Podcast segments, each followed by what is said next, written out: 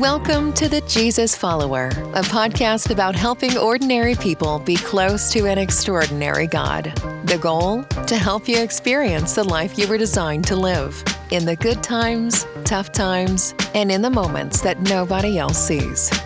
All right, hello, welcome in. My name's Andrew. His name's Daniel. How you doing, Daniel? I'm doing very well. Glad to be with you all again. It's great to see you all. And uh, this is episode 10, which is extremely exciting. Granted, we haven't gotten to 10 yet. We're recording this. This is actually the week that we premiere, um, the week of uh, March 20, March 24th, where we'll be uh, premiering this Friday. So uh, I guess, Lord willing, we'll get to 10, but this is our uh, 10th episode. So it's just been great to be with you all. I've, i read before we started this that the average uh, podcast runs for only seven episodes and then it's done. So um, it's just been an honor to be with you for this far, hopefully for a lot more, but uh, we've been having so much fun. Yeah, yeah, it's been been a lot of fun. We we appreciate y'all listening in and you know, as as we just discuss this and kind of dig deeper ourselves, I feel like the Lord, and I think Andrew would probably agree, the Lord's really teaching us a lot of stuff in the process as we just take some time to just really dive into some of these things and and and try to figure it out. You know, how can we be the best that we can for him, which is the the goal of all of it. So very exciting. Oh, for sure. Yeah. And we're learning how to do this and talk back forth, choose topics that are uh, worthy enough or exact enough for a show, not too broad, not too narrow, all those things. And also just learning how to follow Jesus. And really, it is so fun, so good to follow Jesus, which I think gets underplayed a lot in those discussions about discipleship because of a lot of it is just, uh, you know, struggles in the Christian life, how to endure a lot about coming from the place of suffering, but really there is a lot of riches to be found in Christ. I don't. Let me just spring it on you. What what have you been seeing in your time with God? What what's popped out to you about God that's beautiful recently? Oh, I think one of the biggest things is just that Jesus would love us that uh, the price that that was paid for me you know. Oftentimes I, I look at my life and look at my struggles and I feel like man you you are kind of a mess. And really that internally that's that's kind of the way it feels sometimes. And then I read the scriptures and I see that uh, even in my my state of messiness or not having it all together, that that there's a Savior and the God of the universe still loves me and and still paid the price for me. And and really, this concept here lately of intercessor has really been there. That he mm. he took it upon himself in my place so that I could have life and have that more abundantly. And that's really, mm. it's really overwhelming to try to to to capture that and grab hold of that because it's too yes. deep for me, you know, too amazing for me. Oh, uh, what about sure. you? Oh, thanks for asking. Yeah, I think, um, well, it's been great recently. I have been terrible throughout all my life and developing a consistent time to get into the Word every day.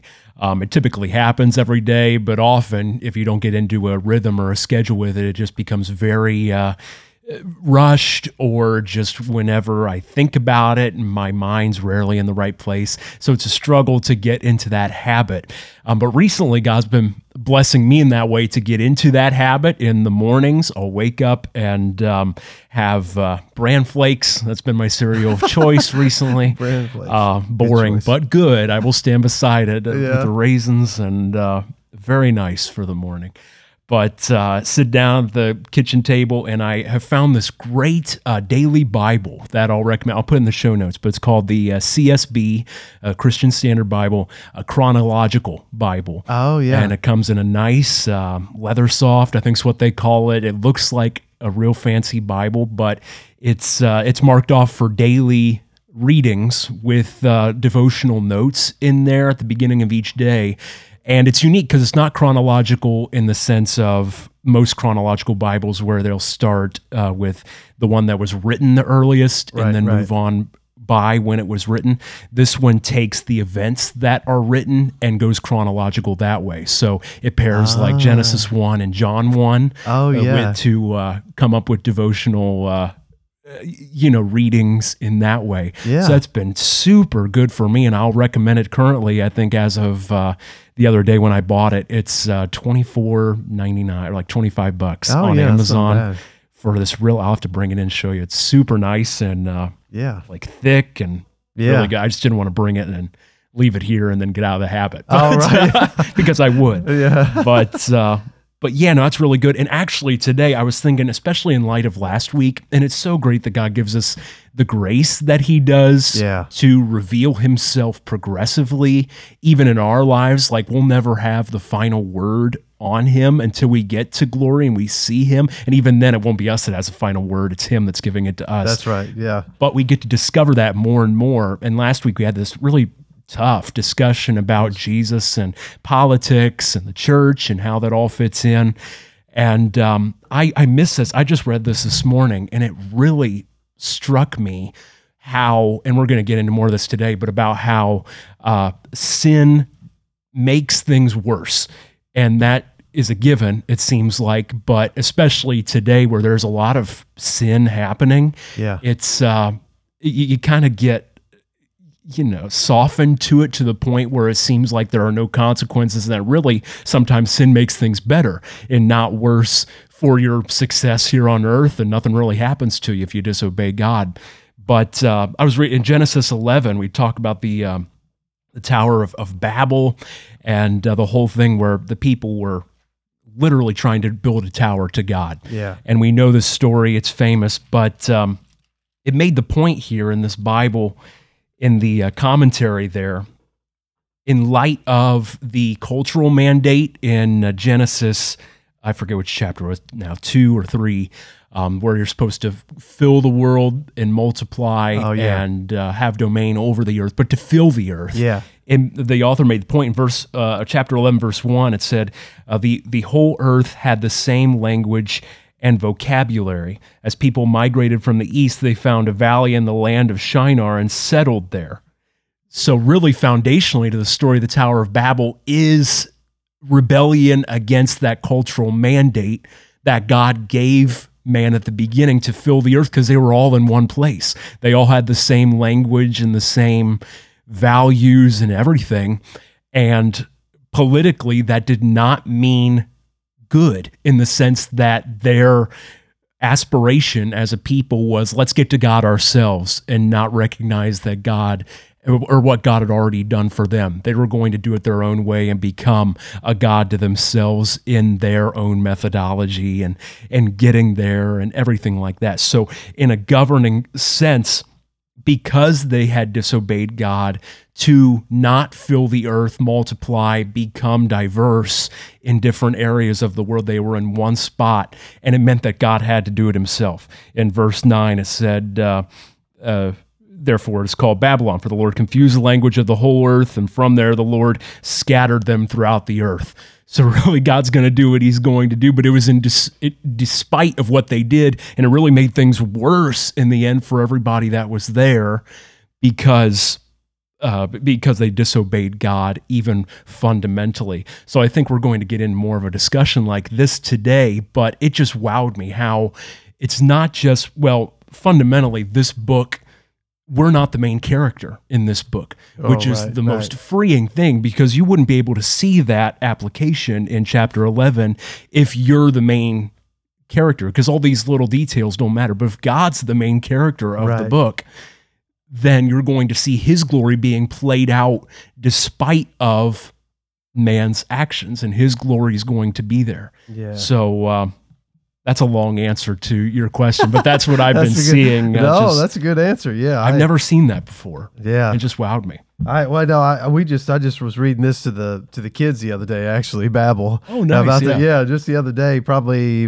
uh, I don't know if it, I, I don't think it was this week maybe last week but just the reality that the the whole goal for them was the the problem that mankind has faced throughout all of its history they wanted to make a name for themselves and they wanted Mm-hmm. to insert themselves as the main character of the story you know Yeah. instead of allowing God to be the king which is like uh, already they had gotten off track from where God was wanting them to go uh, way back in Genesis 11. So, Uh huh. uh, unfortunately, the the detrimental aspect of sin has been prevalent in mankind's history for such a long time. The enemy has been trying to cause mankind to stumble and fall for for so long. Mm-hmm. And and one of the the greatest tools that he has to at his disposal, it seems, is to is to veer us to focus on ourselves in mm-hmm. whatever aspect that may be and lose sight of the main character of the story, if you will. Right, right. So that's what we're going to be getting into today. I think we should just a, a disclaimer with the topic. We, the, we put a broad label over the whole episode of, of secret sins, and I don't know where this is that will lead necessarily. But with the nature of that, we'll probably just slap a PG thirteen rating just in case onto what we're going to talk about. So if you have little ones listening or kids, it might be better to listen yourself first, depending on where we get to, and we don't really know uh, where Right. exactly we're going to end up. But just to cover that early, uh, so you're not uh, stunned. But um, but with that, that is the big uh, thing today with ver- what you said with Babel. The issue hasn't changed in that humanity wants to be their own God, and sin tells them that we can find our own way to God and our own way to glory, whatever that might mean individually.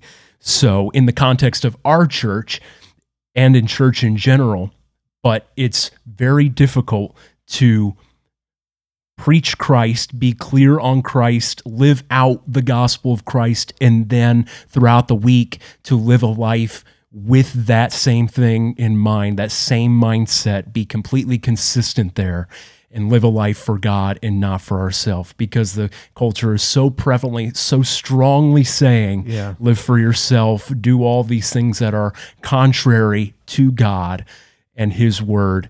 So that's kind of where we're going to camp out today. But we probably should start with just the definition of sin entirely for those who might not you know might not be in church as much or new to the faith. What is sin? Why is it important? And why do we need to talk about it?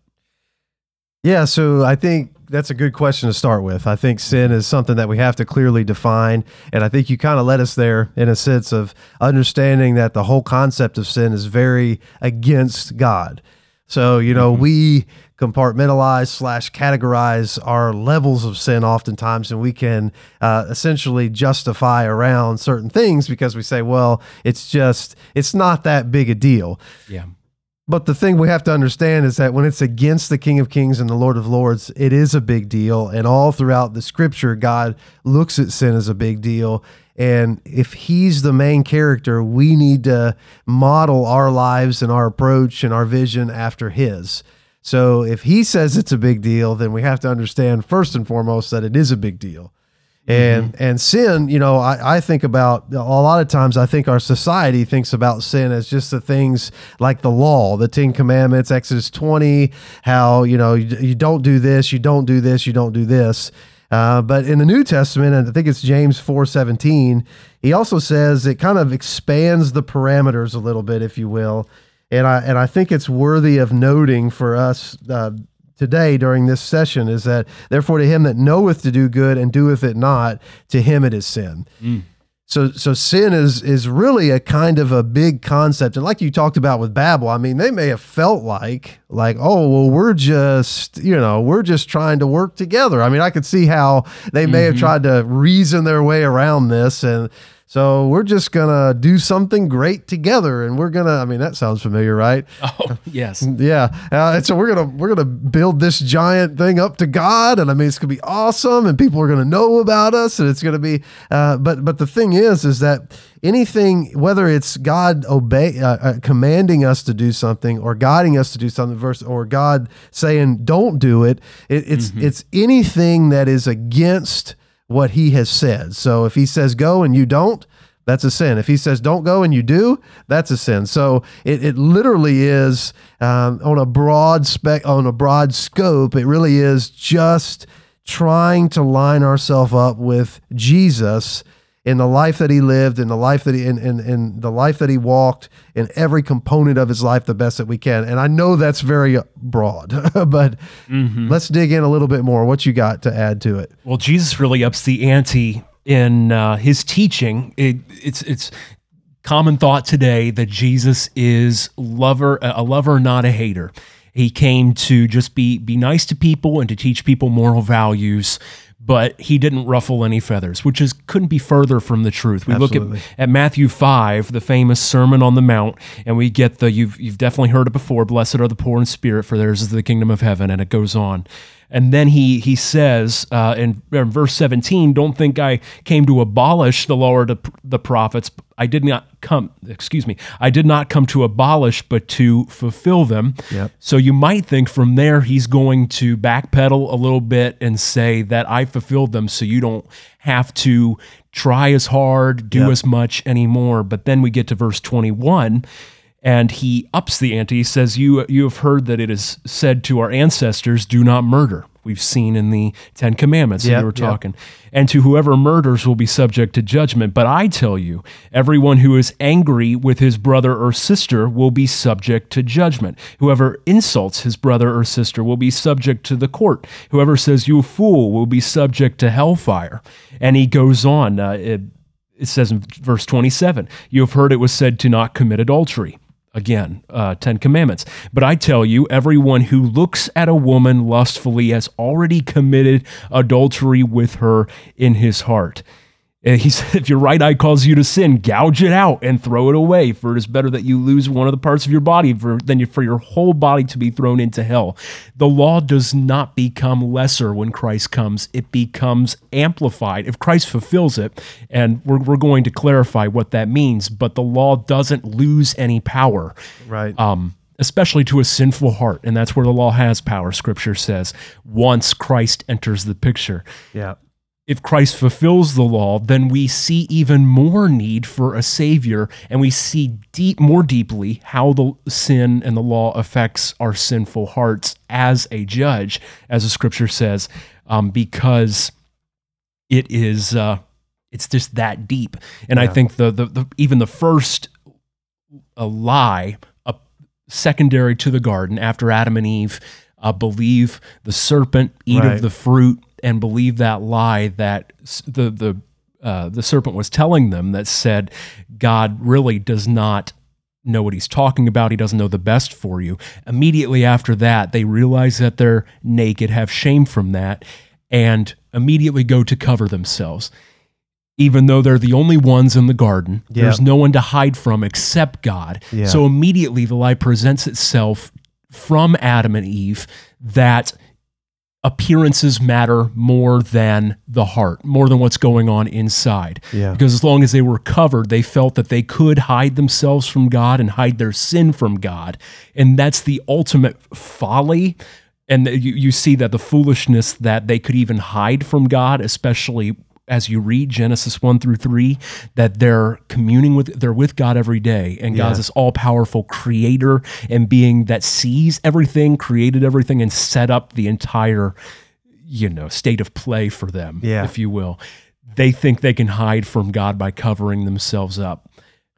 And that that hasn't changed. Yeah. And that's the fundamental lie of sin. And that's what Jesus is getting at is that we think, as the Pharisees did, as people do, that you can look at the Ten Commandments, even as um, who was it in the New Testament that told Jesus, the rich young ruler, I fulfilled all these from my youth. Yeah. Yeah. Jesus said, uh, fulf- you know, keep the law and obey my commandments. He said, I've done that already. Yeah. And then Jesus goes on to show him that he's not, he, he hasn't really. But that's the lie that if we do what we're supposed to, A, B, C, D on the outside, Yeah. Then that matters more than what's going on inside our hearts. Yeah. That's a great that's a great word. I, I, I always think it's a it's an interesting Matthew five there. It's a great challenge to us. I mean, uh, and tying that into to Genesis, uh, the reality is is uh, that it's not so much you know a lot of thing a lot of times legalism and and things that have to pertain to the law we can take those as being simply external and, and not internal. You know we we say well on the outside we look great. You know we can do the thing the rich young ruler. I you know i'm i'm uh, what jesus would expose in his life was effectively an idol but he thought the idol could be hidden you know? And so he wasn't gonna he wasn't gonna bring it out to light. He he wanted to keep it hidden and still uh sen- essentially reap the rewards while holding on to the idol you know? And and Jesus said, "Look, you, it's it's more than just on the outside. You know, he called the the Pharisees a whitewashed tomb. You know, the the the understanding that on the outside you look polished, but on the inside you're a dead man's bones and so he said there's no life internally and i think you know that filters in i think in the it can filter into the church it can filter in yeah. To our own personal lives sometimes just in society and community. And, and sometimes you know that can be very different what people see versus what our family even sees. Yeah. And we try to we like the polished view but in reality um, we're we're not so polished most of the time. You know we we are in desperate need of a savior. And especially when when when when Jesus says it like he says it. Like you know it's not just what you do it's not just committing the act of murder but it's hate. It's not just committing right. the act of adultery but it's lust. It's not and so now now you have this great spectrum like this it, he and what jesus i think always is trying to do is bring us from a physical view to a spiritual view yes bring it bring it uh, into the eternal and he, he constantly you know seek ye first the kingdom of god and his righteousness and all these things you know i mean i just think he constantly store up your treasures in heaven where moth and rust doth not, not yeah. constantly i want you to see spiritual i want you to see eternal don't get caught up in in the physical side of things. But uh, it's so easy for us to do that just because we mm-hmm. live in a physical realm. Yeah. And and and so I mean, I, I think of some questions, but I know I know you have some questions too. But I just you know just for people that are listening, you know, what is how do we how do we prevent that from dominating? Mm. You know, it's just something, a question that comes to mind. We don't have to dig into it right now. It's just for for us to think about, for you to think about where you are. Is you know, because it's so easy, like you said, to be dominated, uh, you know, effectively by the culture, to be dominated by the world, to be dominated by the thought process there, to go ahead and put a lot of emphasis on that whitewashed tomb mentality where you know, you do some good works, you feel good about yourself, but it might be an internal need for s- some serious repentance, some serious, you know, yeah, and, and we just are content to go on because the whitewashed tomb mentality, you know. Right. So I guess that's just a question that pops up even as we talk about this like how do you how do you balance that in life where you don't allow the physical which is in many in some ways part of what we live in for sure, but that doesn't need to be the domin- the dominating factor because that's the temporary that the Bible talks about. And we're mm-hmm. thinking eternal. So Right, right. And we can even go there. The you mentioned contentment and physical and materialism is such a huge thing in our culture today. Yeah. It's all over the place. You can get anything from Amazon in 2 days or less, yeah. even same day you could you have access to anything to buy or to have. We see this in the way we treat credit cards in America nowadays. And just painting with a very broad swath, but these these uh, banks and credit union credit card companies they make a ton of money because people yeah. generally and I'm, i speak for myself uh, save great advice that I've been given growing up to prevent me from that. But there seems like there's a lot of incentive to uh, pile up credit card debt and buy whatever you want, have whatever you want, live the American dream, but live it as a facade because yeah, that's true. It's not really money that you have, yeah. and it's insanity. But there's so I, I don't uh, I've read exact spe- statistics rather on those. I forget them now, but it's just staggering how much debt we're in as Americans, let alone our national government. There, we were going last week. Uh, trillions of trillions, trillions of dollars yeah. in national debt, but even individually consumer debt, it's just off the charts. We were uh, we actually got to buy a car and uh, well, it's not bad debt. We have a car payment now, but uh, we were talking to the finance guy, just asking him where because we we got outside financing and yeah, uh, just one of the lowest interest rate, whatever. And we asked the guy what um, where do you often see people getting their loans from, and he said you'd be stunned how many people are going to these uh, different credit unions that he named, kind of these no name credit unions and banks to get these loans spread out over 96 plus months years and years and years to get these new uh, it was a, a, chevy dealership so the silverados oh, the tahoes yeah. and uh, these new cars that go like a hundred thousand dollars plus and people can't afford them yeah. so they're getting these loans so they can have the car and look like that. It's just insanity to me. And I, I again, I've been blessed to know people been raised by you know Dave Ramsey and Oh, you know right, suggest these things. So we, uh, I, I'm privileged to that, but that's not everybody's experience and that's not what's valued in the culture today. It's much better to have the expensive car than to not have a 10-year car payment that you're paying $500 a month on Yeah. just for that car. Yeah. That might not even last you that long. You, you Yeah. know, it's it's and, crazy. and I think I think it I think it you you know you mentioned the rich young ruler. I think it ties in you know to to that kind of mentality too that where Yeah. where that and you're right it's not real right? Like you you own it kind of right? Uh-huh. but you get to use it but really uh, you don't actually own it until it's it's paid off. I mean arguably I guess people would have different opinions of that but you know if you stop paying it obviously it's not yours anymore. It, it, it's taken back. So it's such a it is weird. It's a weird uh, it's a real weird mentality that's floating around. It's a it's an idol. I think it's a, it can become it can become. It's not automatically, but um, and what we see that playing into it plays into everything really. You know, the love of money. The Bible talks about that.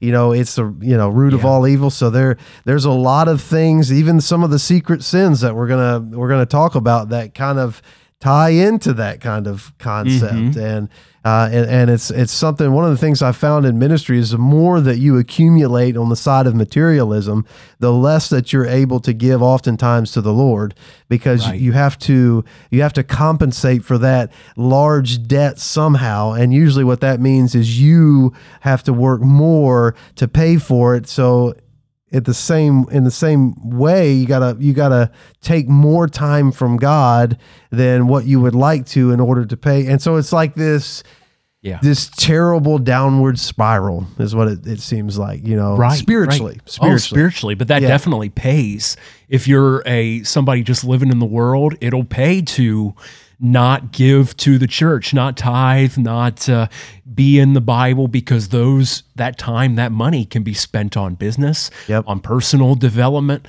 all of these things that are Yep. very prevalent in our world and that'll get you ahead yeah and that's scary because without these guidelines, and what we're going to get into today, if I could say, I think that's a good word, guidelines Yeah. that scripture lays out in Christ as a Jesus follower, and this is not separate from following Jesus. This is all built in.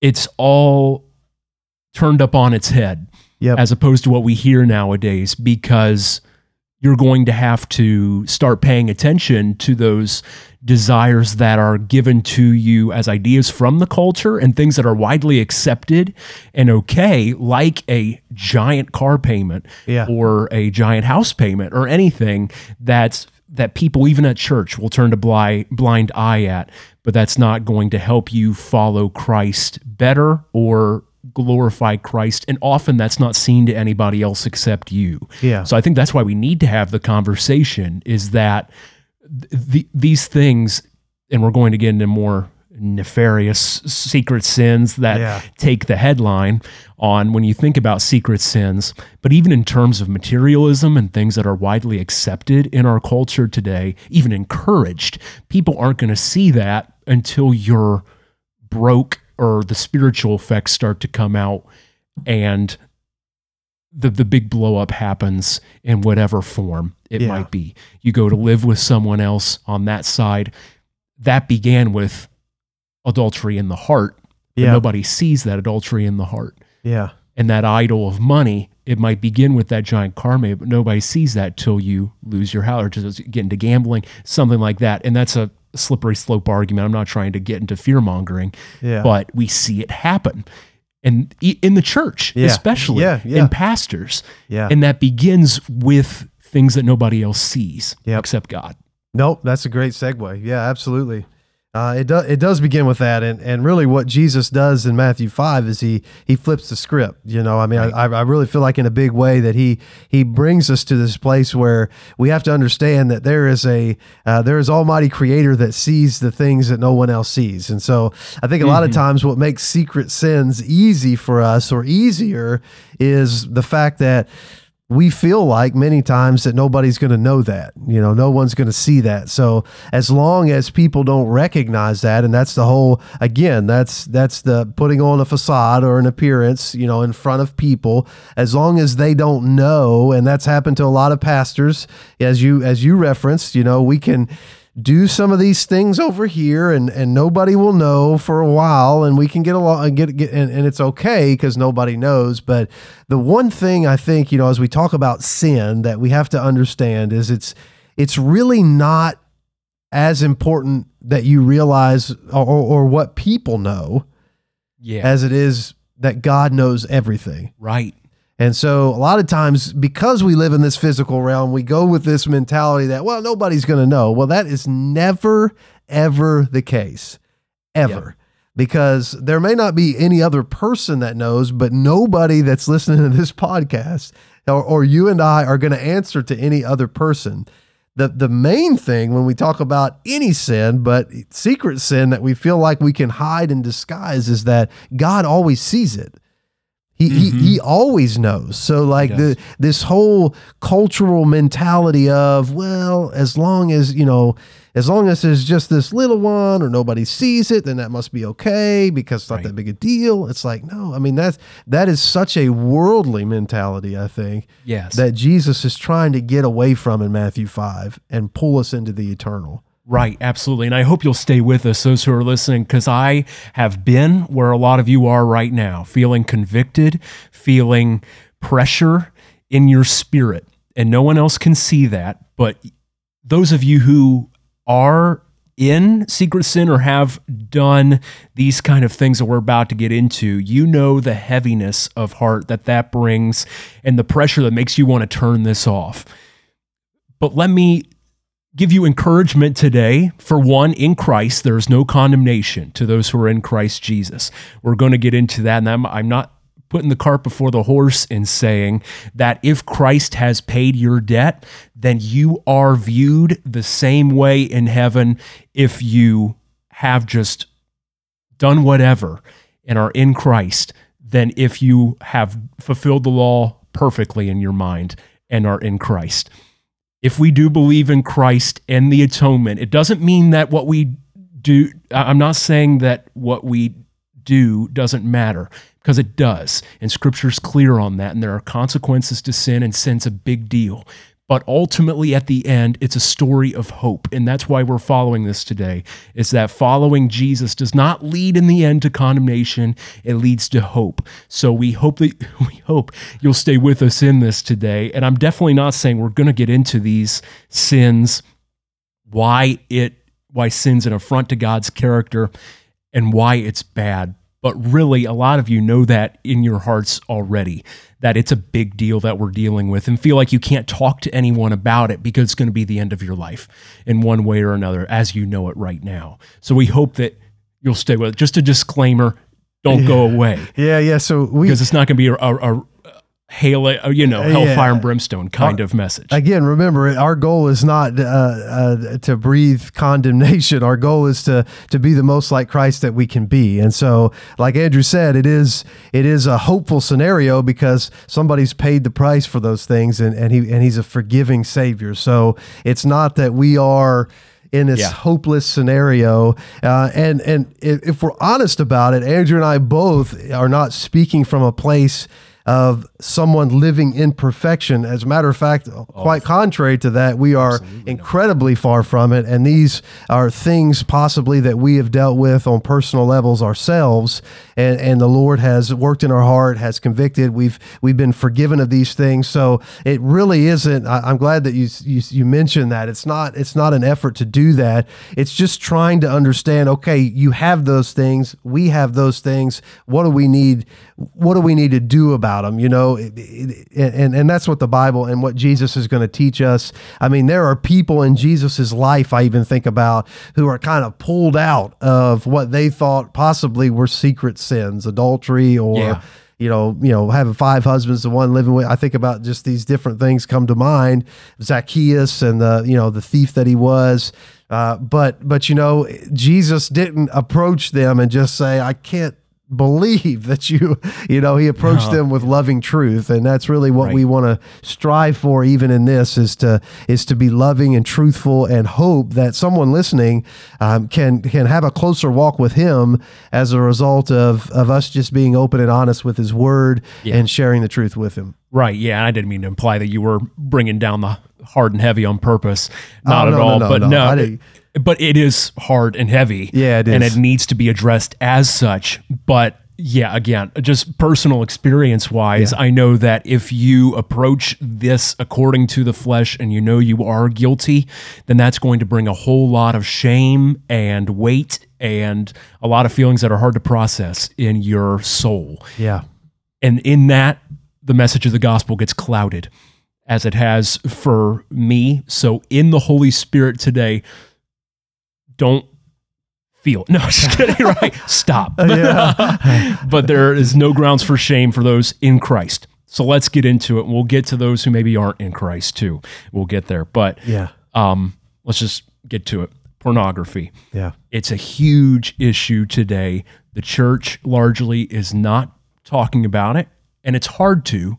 It's Yeah. not the church's fault because there are the, the the church. Praise God is the same for those who are ninety to those who are fifty to those who are five years old. Right, right. So you're not going to be talking about this with five year olds in the room, nor should you probably Right. in the terms that they probably should be talked about to those who are of the the knowing age Yeah. but thank the Lord for this kind of platform. I think we can go there and and talk about these kind of things honestly. But it's a huge kind it's a huge problem in the world today and in the church because we're in the world and we're sinful and we're human. Um anytime you look on the most visited websites in the world, the even in the top 10 I just referenced number 11 and number 12 were pornographic websites with billions and billions of views, billions literally every month. And it's not something that's going to be brought out in public, but it's there. It's more accessible than ever before. You can Yeah. have it on your phone without even trying hardly Yep. and that's an experience it makes me extremely angry i hope righteously but just even the uh, the laissez-faire nature that it's treated with in our world today and there are organizations that are working against it but it's so easy to get to you can be as young as you want accidentally stumble upon this stuff and no one would know Yeah. there's no age verification required on these websites. And I know that's people are trying working to get that legislated. But there are people actively working against that because views equals money equals people buying things and becoming engrossed in that the cycle that many of, of us might be in of addiction. And I think it's it's safe to say it is addictive in both the immediacy that you can access it, the nature of which these things are and are made Yeah. for quick viewing and for getting a, a, bunch of times in a row of different uh, things that whatever you'd you'd want, it's there, Mm-hmm. and there's nothing stopping our kids from finding it, Mm-hmm. which is completely absurd Yeah. and it should anger anyone. That's part of my story. To speak honestly, I was in uh, pornography for a long time, and uh, it's not a thing I'm proud of by any means. Um, and I was brought a lot of shame in my life as I've lived it. And um, it started when I was about uh, 12 years old, I think. Um, was something on on Sports Center, and uh, just obviously not pornographic, but leaning in that direction. I was Right. curious, so I Googled, and uh, one thing led to another, and there it was. And uh, again, super easy to get to. And if it was easy then in 20, you know, whatever that, the 2010s on uh, the family desktop computer, then a bunch of these kids today have smartphones as early as eight, nine, 10 years old Yeah. and don't know what to do with this stuff. And neither did I. Mm-hmm. So there began a cycle that lasted far longer than it should have. And praise the Lord, I'm not in that cycle today, but it's not to say there's not temptation or lasting shame or effects or anything like that, even today. It changed my life more than I ever expected that it would Yeah. in so many ways. And I'm sure we could get into that as many people have better than we I will today um, online. And there, yeah, again, anything you can find online, but especially Yeah, these right, kind of right. testimonies. It takes you and doesn't leave you. So let's start there. I talk for a long time. What do you Oh think? no, you're good. You're good. I mean, I uh, I'm thankful for your openness to to just share, you know, past struggles because we all have those. I I think I think when I think about anything and and and again with with the pornography piece, I know that it's and it's affected pastors too. I'm sure that there may even be pastors that's uh, that's listening that may may be being impacted by it or have been in the past. I mean, I I, I know it's just the reality and.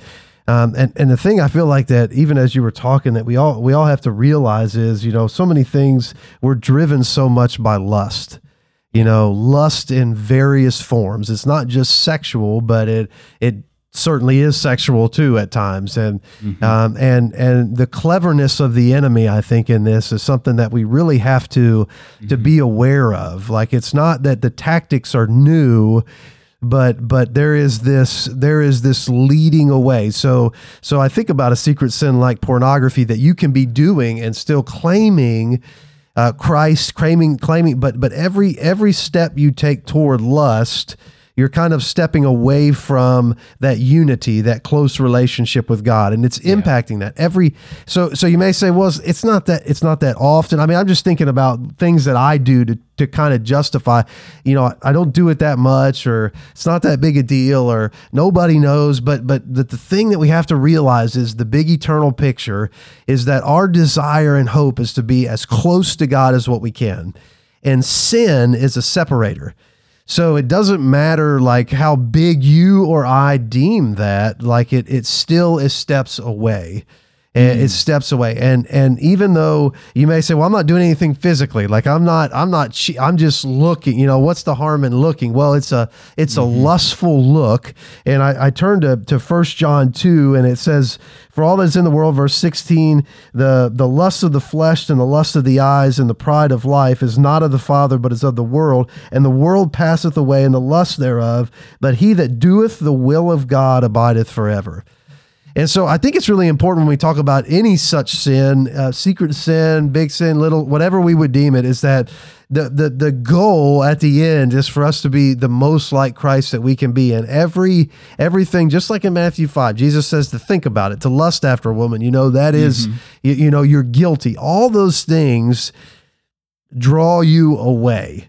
Um, and there's this illustration. It's kind of it's it's not the it's it's a youth illustration. So I come from being a youth pastor, and and, and so you have to excuse it. But uh, I remember I'll, I'll use the the time that my good friend Brian Davis, uh, shout out to Brian Davis here, uh, that he used this at one of our youth camps, and and what he did was he he uh, filled this blender with all kinds of of good like fruits and stuff. Like I think he probably had blueberries and raspberries and and all this stuff, and it and it was really coming together nice. And you know all the students were sitting there looking, and he he do, he did it as, uh, in front of everybody, and he's like, all right, so so we've got things in our life that are pretty good, relatively pretty good, and so we we we add all this into our our blender of life, and uh, and and it was looking like a great smoothie, and then he had uh, it was pretty funny. He had he had found some uh, some dog droppings, and he said, and then but we do have a few bad things, but they're just maybe not that big, maybe not as many in our minds as what this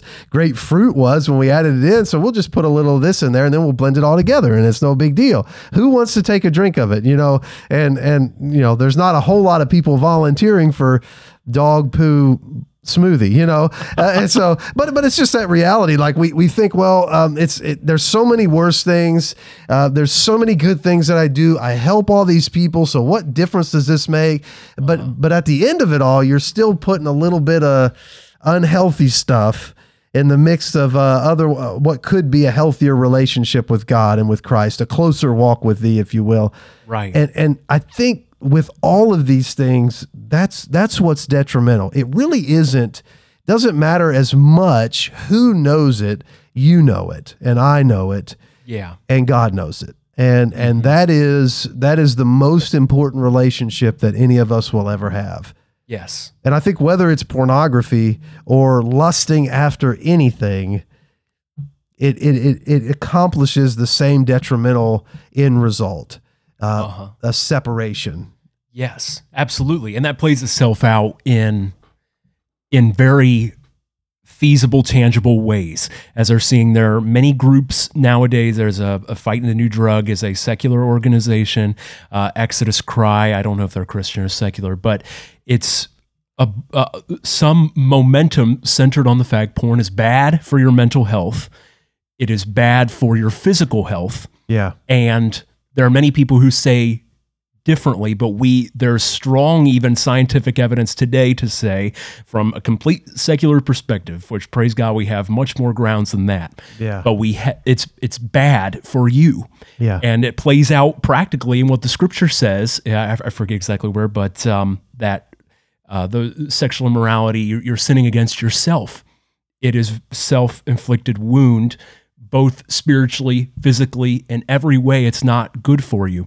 And I think a, a lot of people know this, but it's it's tough because um, the the temptation to either look or do whatever does not look like dog droppings in the moment, nor That's does right. it feel that way afterwards. So really, we I I've, I've I I heard those uh, illustrations and they're effective for years and years and years. Words to stop why it's so bad, actively understood why it was bad, and still did it because there is a very attractive nature sinfully to those things. Yeah. And it's meant to be that way, to even where it's. Uh, you, you, uh, I heard the trope growing up all the time about how it's uh, good in the moment, but then afterwards it's not. Yeah. And that's largely true, but there's a little bit to where it's actually good after the fact and it feels good enough to go back.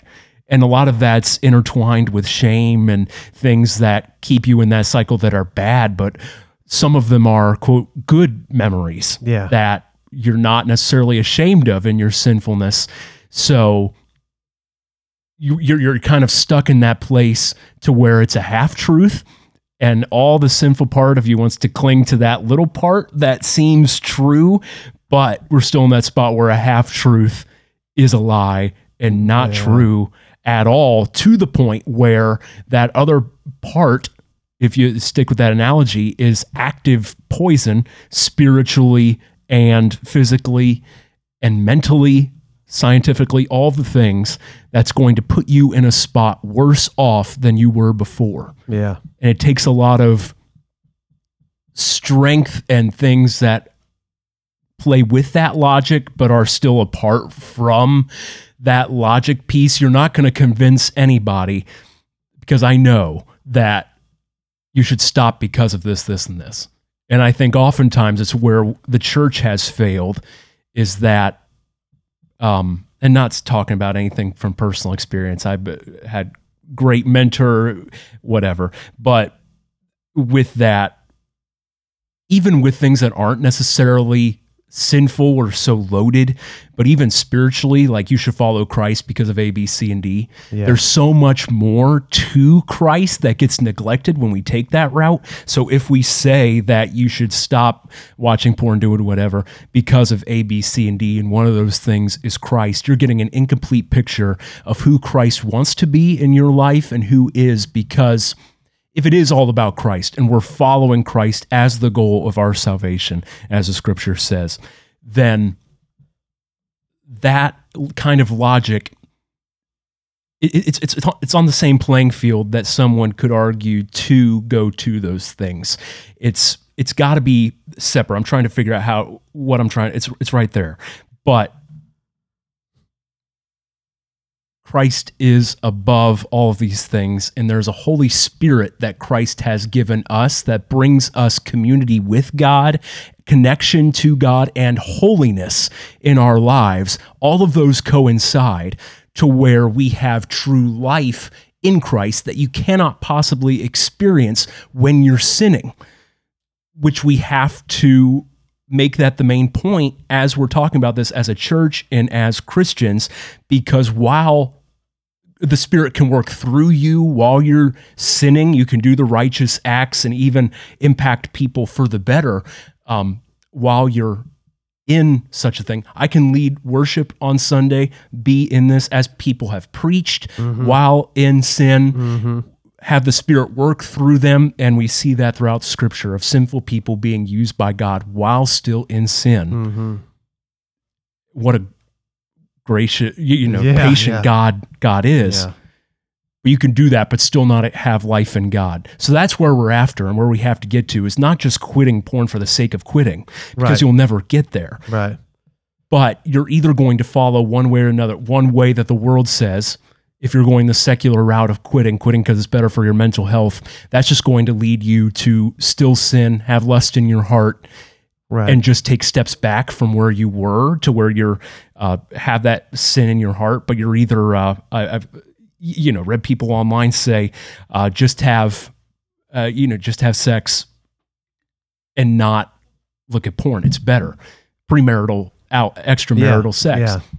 Which it would be probably for that side of things, your Yeah. mental health, physical, whatever, but still it's just as far apart from God's plan for you Yeah. as that watching porn is. So you're either going to go that way or the other way where you're not only giving up porn, but you're going to have to dig deeper into that desire piece of your soul to where you're going to be forced to decide am I going to love the world? Am I going to follow sin in my heart in the sense where it's always there? You feel bound to sin.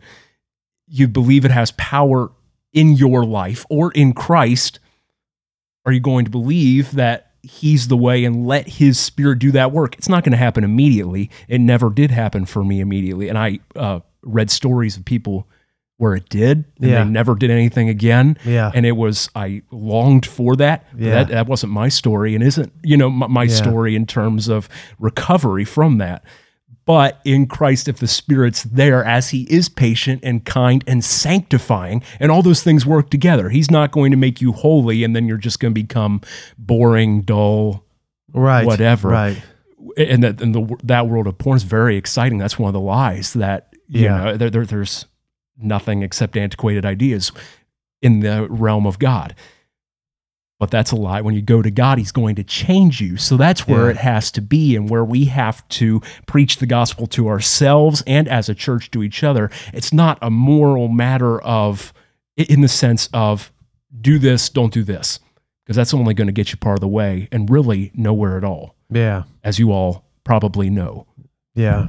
I mean, I, I think I think that's a great point that it's not something that we can accomplish, you Yeah. know, and, and if we could accomplish it, you know, we wouldn't need we wouldn't be as desperate need of a savior if we could just fix ourselves, right? Like I mean, everything I mean, even when you talk about that issue in particular, I mean, everything is drawing your attention to that. I feel like the way the things even on appropriate channels, if you will, are trying to to, to draw people there. And you know, now the open access and everything. I mean, you just start to see a picture when you look in the spiritual realm of, uh, or try to look there of how the enemy is operating, and he's definitely tugging at you in the places that he knows will get you to fall and fail. I mean, Yes. and and he does it, it uh, just.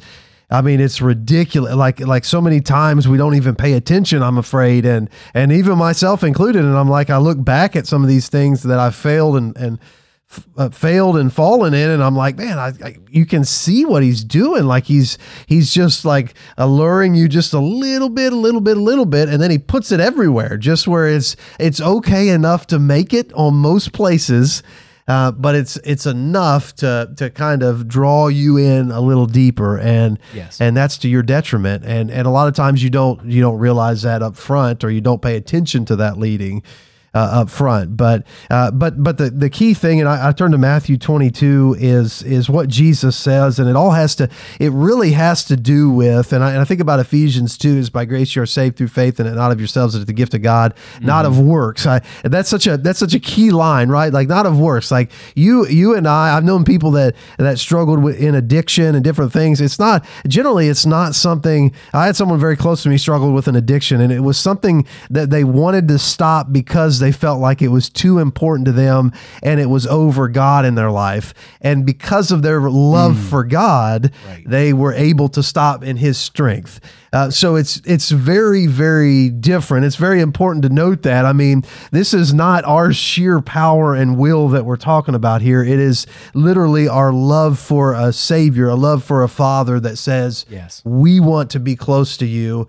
I, we understand what Jesus has done and we're striving to get there, but we just need you, God. We need your help. We need your strength to overcome it. So Jesus says the two greatest commandments, since we started with the Ten Commandments, you know, he summed it all up and in the fulfillment of the law in this hmm. way in, in Matthew 22, 37.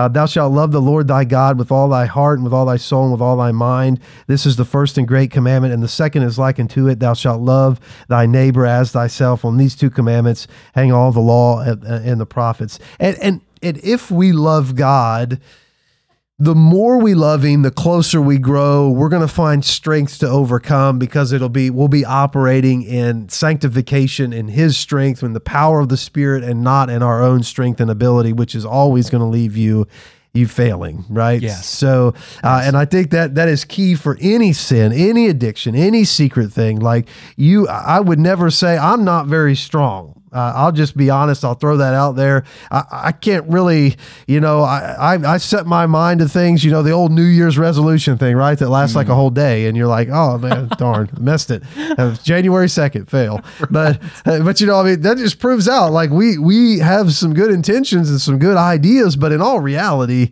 we're not that strong. You know, I mean, we we need God and and His strength and His ability. You know, His guidance to overcome any addiction, any struggle like that. Because one of the things uh, while we're living in this world, the enemy is operating. I mean, the Yeah. uh, you know he it is a war, it is a battle, and so there are things, and he has had a lot of time to try to perfect these skills. There are things that he will do as leads to something much worse that we have to be careful of. I mean, we can think. I've heard a lot of times. I mean people say things like they'll hop, hop into you know talking about secret things even dating small thing dating relationships or friends Oh, sure. and, and, and you hop in there and you're like man this per you know i know jesus this person's lost and and you know maybe maybe i can be the one that saves this person you know and, and kind of get that like oh i think i can handle this and and and you know again it's a it's an alluring oftentimes that a lot of times will leave you farther from god than it will bring them closer to god because Right, right. when you dabble in the dirt, like you get dirty a little bit. Not not saying them people are dirt. When you dabble dabble in things, you get it on you essentially. So it's hard to stay clean from it when you're in it. And, and you know, there's a lot of a lot of students be coming from youth pastor environment think you know i can i can hang with this group and stay outside of the parameters of what they're doing.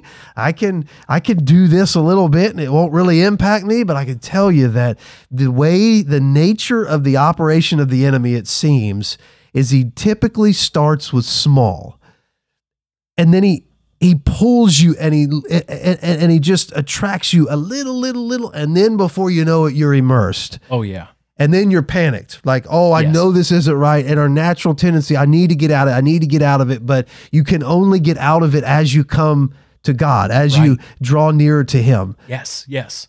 And that ultimate lie in there that the devil feeds you is I can do it. And Yeah, that's I what gets people in the the cycle, especially in, in in pornography or even if you're in that dating space. That's why we believe that um that there, we shouldn't have sex before marriage for Yeah. those who are in a dating relationship. It's not just a, uh traditional uh, conservative idea. That's not what we're not prudes or you know we're Yeah, not going to yeah, do it. That's why do it if it's not it's obviously not fun and we're not just a, a killjoy. Yeah, we yeah. do it because we believe that God has designed marriage between a man and a woman to be that place where sex exists. Yeah, It's yeah. a gift in that. So when we're in this place where we're sinning in the sense that we're um we're distorting the meaning and purpose of sex and going against God saying I can do it by my by myself because I think sex should be done this way. Or I think I, I could get out of it this way. That only leads us back into the cycle of that sin. Even if we're trying to get out of it and realize it's sin Yeah. it'll lead us back into it because if we're telling ourselves that we can do it we're very quickly going to realize the biblical truth that's also a a, a physical and uh, experienced truth as it all is. It's all real. Yeah. But especially in that sense, we'll know that we can't do it on our own if we're going for that route.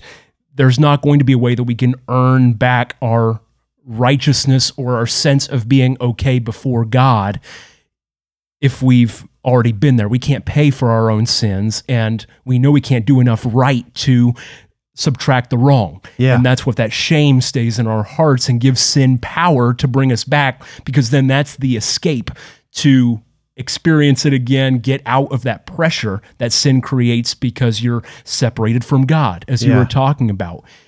And with that promotes the lie that it's better or you, you know you're not going to be able to move closer to God and God doesn't really want to be close to you because what you're trying isn't working. Yeah. What you're experiencing is not bringing God to you so God must not want to be near you, Yeah. which is the bigger lie. Yeah.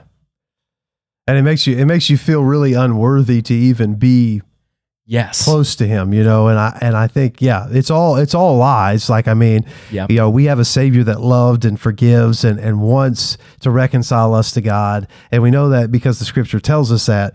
But but so many times it is like this. It's this terrible pattern and and uh, the Yeah. enemy knows if he can trap you in it and and you can start in this cycle you're going to find you're going to find you're not going to find what you're looking for and and and I like that you mentioned dating relations premarital sex things like that you know I mean and even I could just hear all the you know things that I've even used that I've you know this this justification in your head you know it isn't really hurting anybody and Yeah. and you may marry them one day and you you know all these things but but the reality is is that even though the the enemy wants to tell you the lies it doesn't change the truth of the word of god. Like it still is the absolute truth. It still is eternal that god has designated it for a particular time a particular person in a particular way. And in that context it's incredibly special. It's a it's a huge blessing. It brings you together. Uh, but outside of that um, it just it, it separates. It's it's hard. It, it, it pulls you down a road that even Yes. years later you look back and you say man you know i wish i i mean you're forgiven for it in repentance but you, you know you still say i wish that i hadn't you know i mean i see i see how it impacted i see how it affects me now but so many times in that moment when the lies are flying you don't really uh, y- your your tendency is to grab hold to one piece like you said in the lie and say Yeah. well you know i mean this is uh, this is not a huge deal but uh, Yeah. but again it's not not man's perspective culture perspective it's god's word that we're striving to follow it's the savior's truth that we're trying to follow and not not the world's perspective Yes. And y- we need to get out of that if we're in that. And I think we've made that case if if you're there, maybe since hardened you enough to where you're still not convinced by what anybody's saying, by the word or things you're convinced that porn is a better friend than God is. And I'm sure some people are there. You go to church for the habit. You do things because you do them and that's what you're supposed to do, but really you're in what you're in in your heart yeah and you're far from it. You need to get out of there because Yeah. that's death. Yep. It's literally death. And that's what leads. That's Yeah. why God says the sexually immoral, there's, or uh, how do they say, they, they will not inherit the kingdom of heaven. Right. You can be a Christian all that you want, but there's two paths. And Yeah. that's it. The road path that's narrow that leads to God and the path that leads to hell. Yeah. And the path that leads to God can only be revealed to you and you can only be brought through that path by God himself. yeah So it only leaves one option. If you're in sin and you don't see a problem with it, you're okay with living in it because nobody's going to see it, and you can live your Christian life and not feel any guilt or anything about it, you are on that road to hell. I Yeah. can't say that emphatically enough. That's why the scripture says that. And you're that trumps the way you feel. I have been there personally to Yeah. know you can go to church every week, leave there, become a completely different person, still be the same person on the outside, but be doing something completely different inside of you. You're going to waste your life as I wasted some of those years, I can admit, but that comes with hope that God is chasing after you. So there's some of you I'm sure listening to this who know it's wrong and are in the sin, keep going. You're on the right path of knowing that it's sinful and fighting against against it. Yeah. And it's worth fighting. Yeah. Because God's going to bring you through if you are in Christ. That is a great truth of they call it uh, you know perseverance of the saints but really it's perseverance of the savior Yeah. in that if you're in christ he's going to pull you through that because you are inheriting the kingdom of heaven through christ so therefore if you're in christ you're not sexually immoral and you're standing justified in christ if you believe in christ that is not your identity in the eyes of the father because he sees you in christ and by that blood that you've been bought with but that's going to follow as Christ sanctifies you. So you need to you need to fight that. Yeah. And I I, I love. It. I was listening to this uh, sermon yesterday. He made the point that um, grace kills self importance. And I posted that on our church, but I just love that quote grace kills self importance because if you're in the sin, the, the first thing you're going to do, very, very practically, even, is uh, you- you're going to be either uh, self deprecating about things, say, I could never, I, I can never stand Yeah. in, in yeah. sight of God, and Yeah. I, I, I'm not worthy of this, and I'm just gonna, you know, be here lowly, and or on the other side, you're going to be too self confident and uh, try and you know work your way, or say I've done this, so that doesn't. Uh, y- y- it, it counts less because I've done all these good things, or I can beat it myself, or I won't do it again, I swear, or all of these things but those both promote in them a sense of I'm important, I can do this myself. This means a whole lot, and my life will be ruined if this comes out. And that feeds that lie Yeah. because your whole identity in yourself is wrapped up in I got to kill this sin, I got to kill this sin. And it's all good, but you're very self important in the process. Yeah. What grace says is that Christ has paid for your sin totally and completely. So now, even if you sin right now, if you ask Christ for forgiveness, Christ is not going to advocate for you before the Father and say, Oh, please, it's about Andrew again. One more time. Yeah. Yeah. Please, I beg of you, just for me, forgive him. Yeah. It's not that. Christ comes to the Father as a sermon. I, he just put it this way that he, he comes before the Father and says, It's about Andrew again. He's sinned, but I have paid for it with my blood. It's there, and it's unjust for you, Father, to pay for the same sin twice or have payment for the same sin twice. So you are forgiven in Christ, and Christ advocates for you, not out of position of weakness, like uh, uh, using the sermon defense attorney that has no uh, no case, Yeah. you know, but as a just and righteous payment for your sin. So if he's a true advocate and the best advocate that there could be, that is the thing for me. It's currently changing my life and view on God. Is that Christ loves me not in just a sense of I'm going to you, you know I'm going to work it out for you. Just just let me wheel and deal back here. No, he has paid for me, paid for my sin with his blood, bought me, and therefore I have value. I would definitely lean towards the um, the self-deprecating side of things Oh yeah. Yeah. as I and just you know really beat yourself up about it. But that brings a lightness after you after you uh, you know start to realize that and start to process that is that if you're really secure in Christ, you're secure in Christ because of Christ and his blood that he bought you for himself yeah. and he you are now his I, that we, we see this in uh, mark 14 and 15 peter commits the most egregious sinful sin or secret sin and sinful sin but secret sin that you could commit denying god he says in um, this is while Christ's about to be crucified. I'll just read uh, in verse 66 of chapter 14. Uh, while Peter was in the courtyard below, uh, one of the uh, Jesus being crucified above or tried. Uh, one of the high priest's maidservants came. When she saw Peter warming himself, she looked at him and said, "You are uh, you also were with Jesus, the man from Nazareth." But he denied it. I don't know or understand what you're talking about. Then he went out to the entryway, and a rooster crowed. Uh, and before that, Jesus said that Uh, well, Peter said. "I will. Uh, I'll stand with you, Lord, whatever it takes." And Jesus said, "The rooster will crow three times, and you will deny me three times before that happens." Um, so let's continue in that. The, the maidservant um, saw him again. Uh, she began to tell those standing nearby, "This man is one of them." But again, he denied it. After a little while, those standing there also said to Peter, "Again, you are certainly are uh, one of them, since you are also a Galilean." And then he started to curse and swear.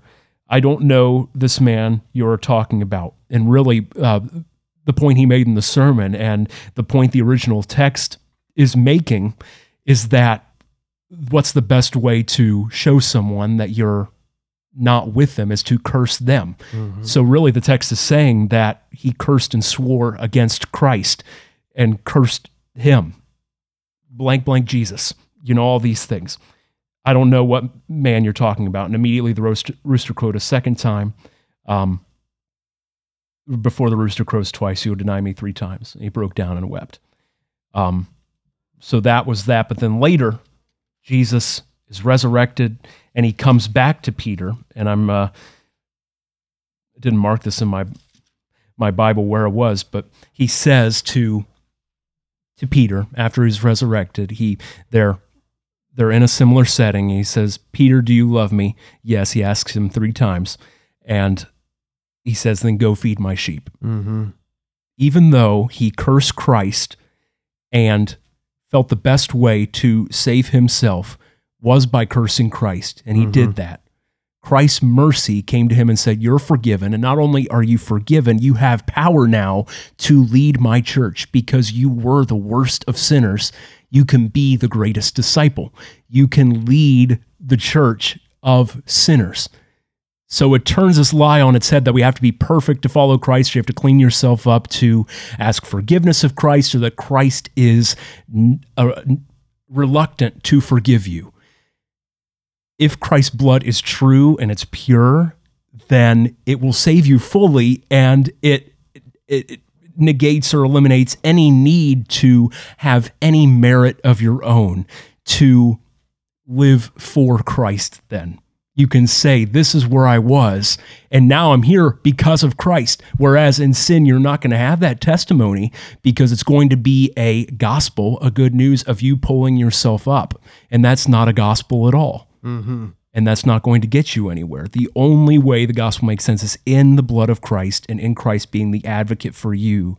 And that's where freedom is found because then porn, anything loses all of its power because you don't need it anymore to escape the pressure of being your own savior or to pull yourself back up. You don't need an escape anymore. Christ is your rest. Mm-hmm. So I found great encouragement by that passage and that point of Christ being the intercessor, as you were talking about earlier, Yeah. and our advocate before the Father. It's Yeah. such a huge doctrine that's going to change your life. Yeah, yeah. I do think I do think that Peter, you know, one of the things that he did, you know, I do think Peter was repentant. I think that he, Yes. and I think that's a big component there. You're, That's true. that you will find forgiveness, but we still, I mean, there's a there's a degree where we have to. There's a level to us acknowledging that, which we couldn't really even see, right? If you're if you're not with Christ, you're not going to see uh, the the detriment of sin in your life. But when you are in Christ, this power of the Spirit will reveal and convict of those things, and you will want to because of the love factor.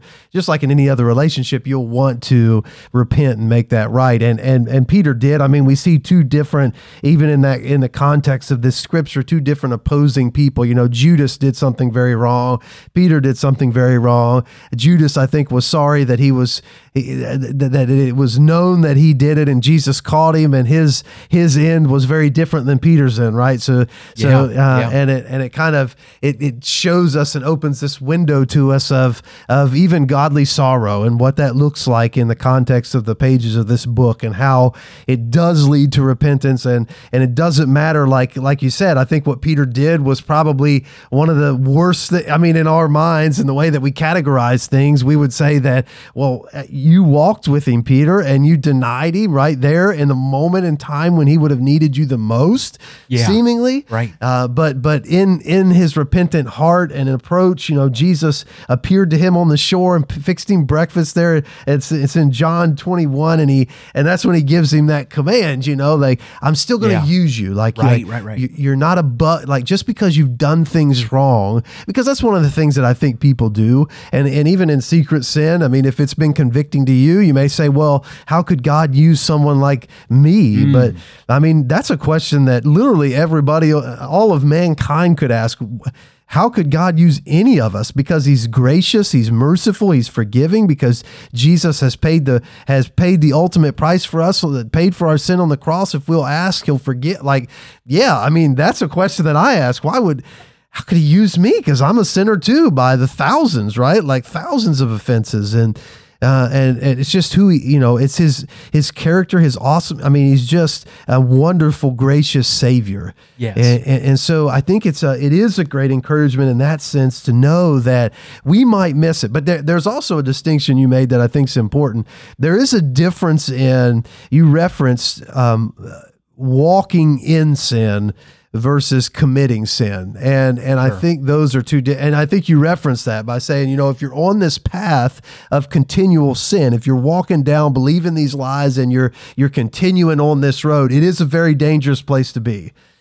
Now that being said Jesus will still forgive you. I mean Yeah. he'll still forgive you but um, there, there's a difference in that and and and and also between that and well I've messed I've made a mistake today. I've I've Yes. you know, I did go back this one time and I, I shouldn't have done it. And I know, you know, and it's two different, different places still against God. But the great thing is that he'll forgive of all of it. But uh, it, it I, I think when I think about that practice of sin, I think, you know, you are, you are going down a dangerous place yes. and, and a dangerous place that those of us that have made some of the mistakes know how what lies ahead maybe more than what is even realized in the moment when you start down the path what lies behe- lies ahead. Yes. and it's it's not fruitful. It's not what you think it's going to be. It's not the lies that you're being told that it is. You're going to get to the end. You're going to find out that you're in trouble. And and, and Yeah. as you're in trouble and you grasp for straw and it can be you know porn we talk a lot about lust and sexual sin. I mean it can Right, be. It can be idolatry you know it could be as you look at your time you know where is your time invested in are you investing Hmm. time into the kingdom are you invested time into your savior or does everything else seem to uh, to be more important in your time management than what the king of kings and lord of lords is Hmm. Yeah. because even in that you can say okay well we have to be careful that we don't step into idolatry and some of these things because if it is your identity and it is more important than god then there's a danger in that um, and, and I think those things can be secret too. A lot of us don't know. Like Andrew doesn't know. You don't know what I do when I leave this place. You know, I'm here Yeah. for eight ish hours a day. But once I go home, you know, how is my time being spent? You know, how is my time even? And so we have to come to terms again. It's not so much between you and anybody else as much as it is between you and the Savior, between you and God. Um, and so there there are a plethora of things that you can that you can hide and you can disguise and you can think that it's not that big a deal. Yes. But um, in the eyes of the Father, it is a big deal. And the main thing is your relationship, my relationship with Him. And anything that's going to hinder that is something that needs to be taken care of Yes. and a, and a forgiving Savior. If we go, if we go to Him, we can find, um, we can find forgiveness. We can find peace and joy and hope and the answers and the strength and everything that we need to overcome the things that seem impossible. Oh, absolutely. And on that, practically speaking, if you say, I don't need God because blank, you are on that path. Right, Because right, that's not just going to be one part of your life, it's going to pervade into every part of your life. yeah, Even in that sense that we were talking of, of, of sex and, and porn, of all of this that's so prevalent today. If you say, I don't need God because I can do it myself, nobody has to know, God doesn't have to be a part of this, you're on that path because you might quit porn, and that's great, but it's not going to lead to life. yeah. That's right. God will still say, I never knew you. Yep. And that's the that's the tough truth. And Yeah. I I know because you can procl- you, you you can say that Jesus is Lord and have that come out of your mouth, have whatever come out of your mouth. And if that's a spot in your heart, then you're in trouble. Mm-hmm. And that's where you tell. And that's the beautiful thing about Christ is that I love even in this the the gospel accounts there's no um there's no point I don't think in any of the passages where Peter says God forgive me where he audibly repents. Mm-hmm. And that might be you you could chalk that up to being just something that they left out because they left it out. But I think there's a bigger point there and that repentance begins in the heart. If you have sorrow that starts with God is Lord Jesus is king, he is righteous, and I have sinned against him, and you have that that guilt and that that that goes to that end and not that people are going to find out, Yeah. then you're on the right path, Yeah, right? It all yeah. begins in the heart. So Peter and and really ends in the heart and it plays out itself physically and in this world that we're in today. So Yeah. that's why Jesus said that and that's the advantage that we have to fight against these things and to identify where we're weak in those areas is because God gives us that insight. God's about our our hearts. We we are body and, and, and soul and those things aren't separate but they play together and it starts with our soul our Yeah. heart Yeah. and those desires that are there and they can only be changed in christ. So Yeah. when christ is there you're going to desire him and that's going to be well desire him in the sense of he i belong with him. He is ultimately kind to me. He is ultimately gracious to me. I know I've, I've heard that so many times. It becomes cliche because people say that and then don't explain what that means. Yeah. um, in the sense of desiring God, wanting to be with Christ, because especially in the light of the sexual perversity that's in, I think that's the word perversion, that's in our culture Yeah, today, de- desiring Christ, that's, we have no way of referencing that without it becoming something weird. Yeah. You're, you know, something that's not real or not to be taken seriously Yeah.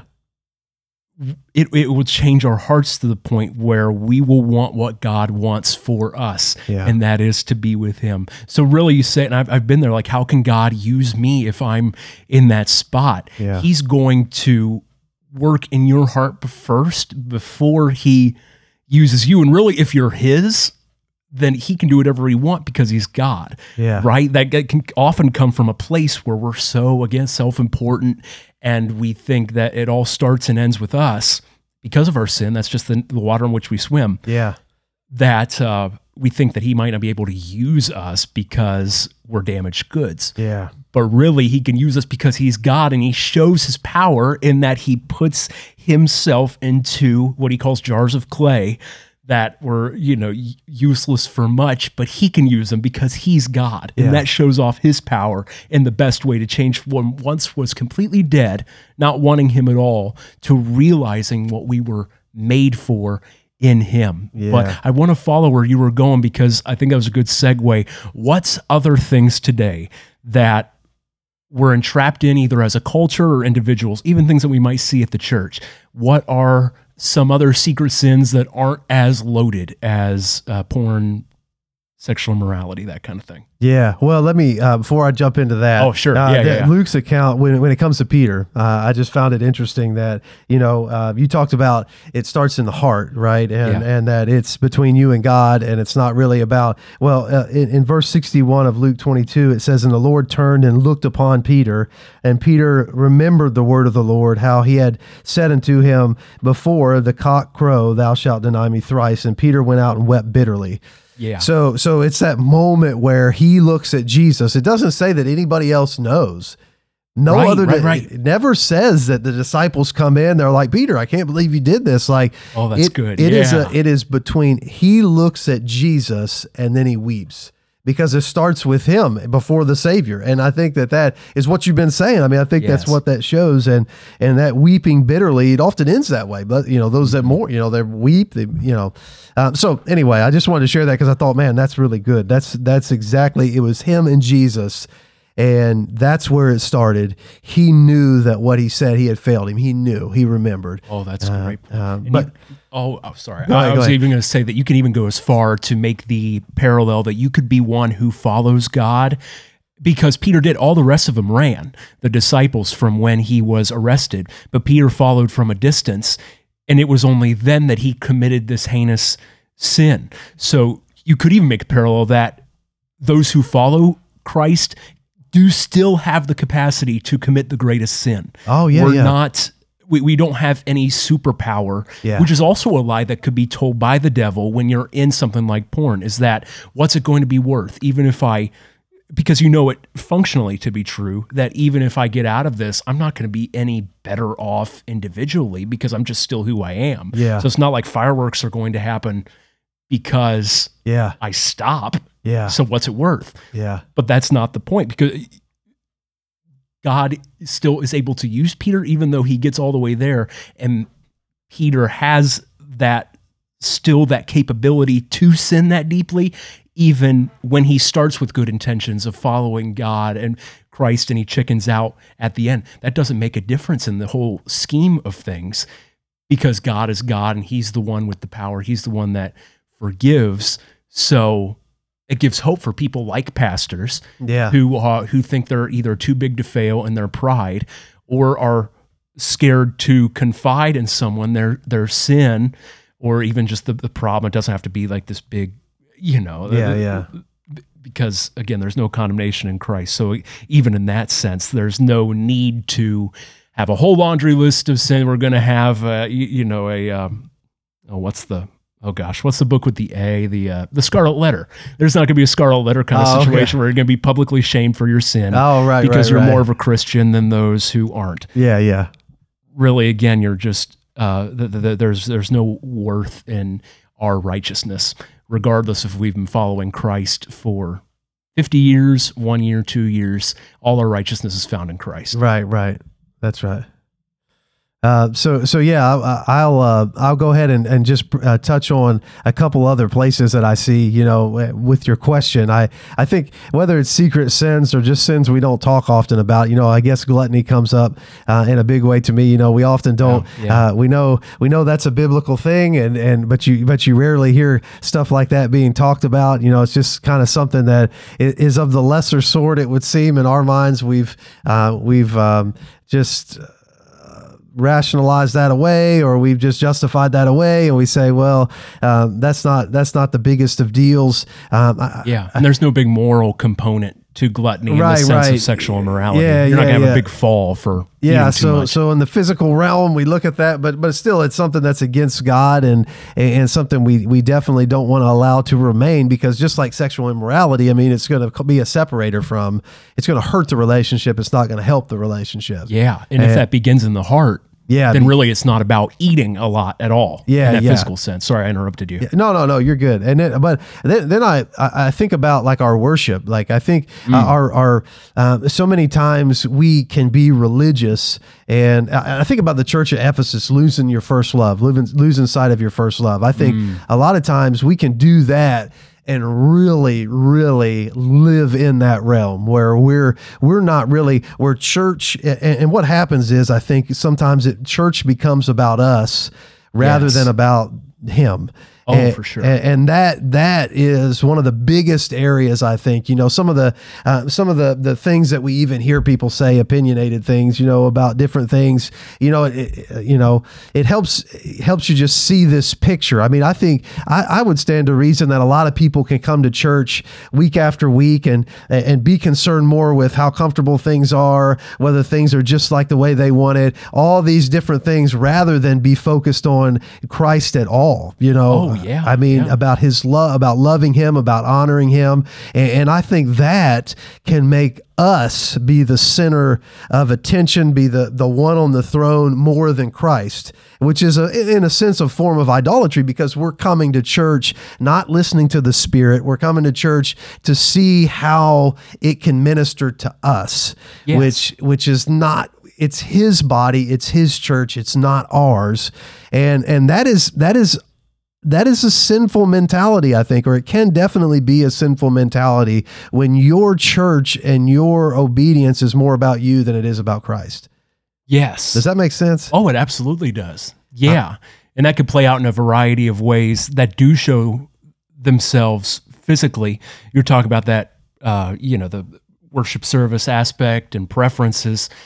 If there is an aspect of self importance to you, you think you have some sort of clout in the church because either of how long you've been there, how much you know, how much you've done for the church, yada yada yada. Yeah.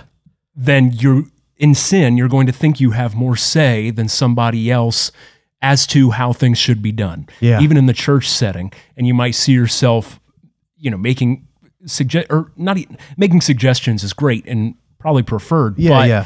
in the sense of I need this to be this way because I say it needs to be this way and this is right. Yeah. Even though it it's not lined out that way in the scripture. Yeah. And you're not willing to hear differing viewpoints Yeah. without Oh, getting offended yourself. Well, it ends up being um, you you uh, almost. This is not going to sound the the the best. Just so you almost dethrone God from being in the lead, Ooh. and and you take the lead. Ooh.